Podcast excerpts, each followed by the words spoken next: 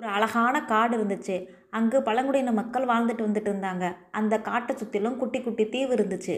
அந்த பழங்குடியின மக்களுடைய தலைவனுக்கு வயசாயிருச்சு. நம்மளுக்கு அப்புறம் இந்த காட்டை திறமையான ஒரு ஆளை ஆட்சி செய்யணும்னு அவர் முடிவு பண்ணாரு. கடைசியாக ரெண்டு இளைஞர்களை தேர்ந்தெடுத்தாரு. அந்த ரெண்டு இளைஞர்களுமே வீரத்திலையும் தைரியத்திலையும் ஒரே மாதிரி இருந்தாங்க. இவங்க ரெண்டு பேர்த்தில் யாருக்கு பதவி கொடுக்குறதுங்கிற குழப்பம் அவருக்கு வந்துருச்சு. அதனால இறுதியாக நான் உங்களுக்கு ஒரு போட்டி வைக்க போகிறேன் உங்களுக்கு சமையல் பாத்திரம் கொஞ்சமும் நம்முடைய உணவு தானியம்னா சோளம் ஒரு மூட்டையும் சில ஆயுதங்களும் கொடுக்கப்படும். உங்கள் ரெண்டு பேரையும் நம்மளுடைய ஆட்கள் வெவ்வேறு தீவில் கொண்டு போய் விட்டுருவாங்க. உங்களுக்கு கொடுக்கப்பட்ட பொருளை வச்சு நீங்கள் அங்கேயே தங்கி சமைச்சு சாப்பிடணும்.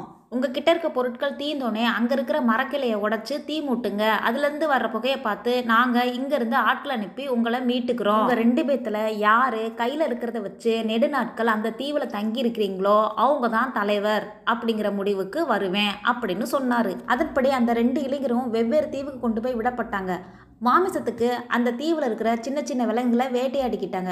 பொதுவாக ஒரு மூட்டை சோளங்கிறது அவங்களுக்கு மூணு மாதம் வரும். ஒரு இளைஞன் அவன் தங்கியிருந்த தீவுல இருந்து மூணு மாதம் கழிச்சு புகை எழுப்புனான். உடனே தலைவர் ஒரு படகு அனுப்பி அவனை வர வச்சாரு. இன்னொரு இளைஞனோட தீவுல இருந்து எந்த புகையும் வரல. நாட்கள் போய்க்கிட்டே இருந்துச்சு. தலைவருக்கு கொஞ்சம் பயம் வந்துருச்சு. அந்த இளைஞனுக்கு ஏதாவது ஆபத்து ஏற்பட்டிருக்குமா? தவறான முடிவு எடுத்துட்டோமோ? அப்படின்னு அவர் கலங்கினாரு. மீட்கப்பட்ட இளைஞன் என்ன சொன்னானா அவன் அங்கே இனி உயிரோட இருக்க வாய்ப்பே இல்லை.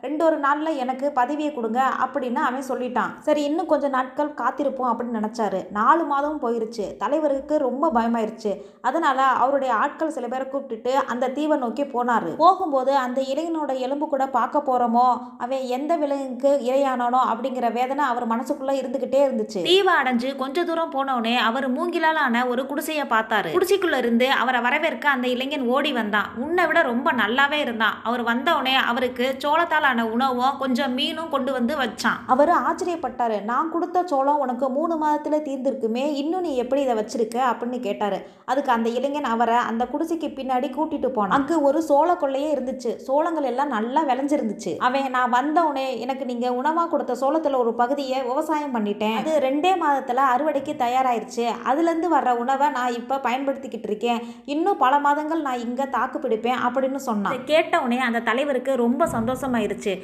உனக்கு ஏதாவது ஆபத்து ஏற்பட்டிருக்குமோ நினச்சி பயந்தேன். ஆனால் நீ இவ்வளோ அழகாக வாழ்க்கையை நடத்தியிருக்க. உங்ககிட்ட என்ன இருக்கோ அதை வச்சு வாழ்க்கையை திட்டமிட்டு வாழ பழகிக்கிட்ட. நீ தான் இந்த காட்டுக்கு சிறந்த தலைவனாக இருப்ப அப்படின்னு தலைவர் பதவியை அவனுக்கே கொடுத்துட்டாரு. இந்த கதையில் பொதுவாக என்ன சொல்ல வராங்கன்னா நம்ம கிட்ட அது இல்லை இது இல்லை அப்படிங்கிறத விட நம்ம கிட்ட என்ன இருக்கோ அதை வச்சு நம்ம கொஞ்சம் முன்னேற பார்க்கணும்.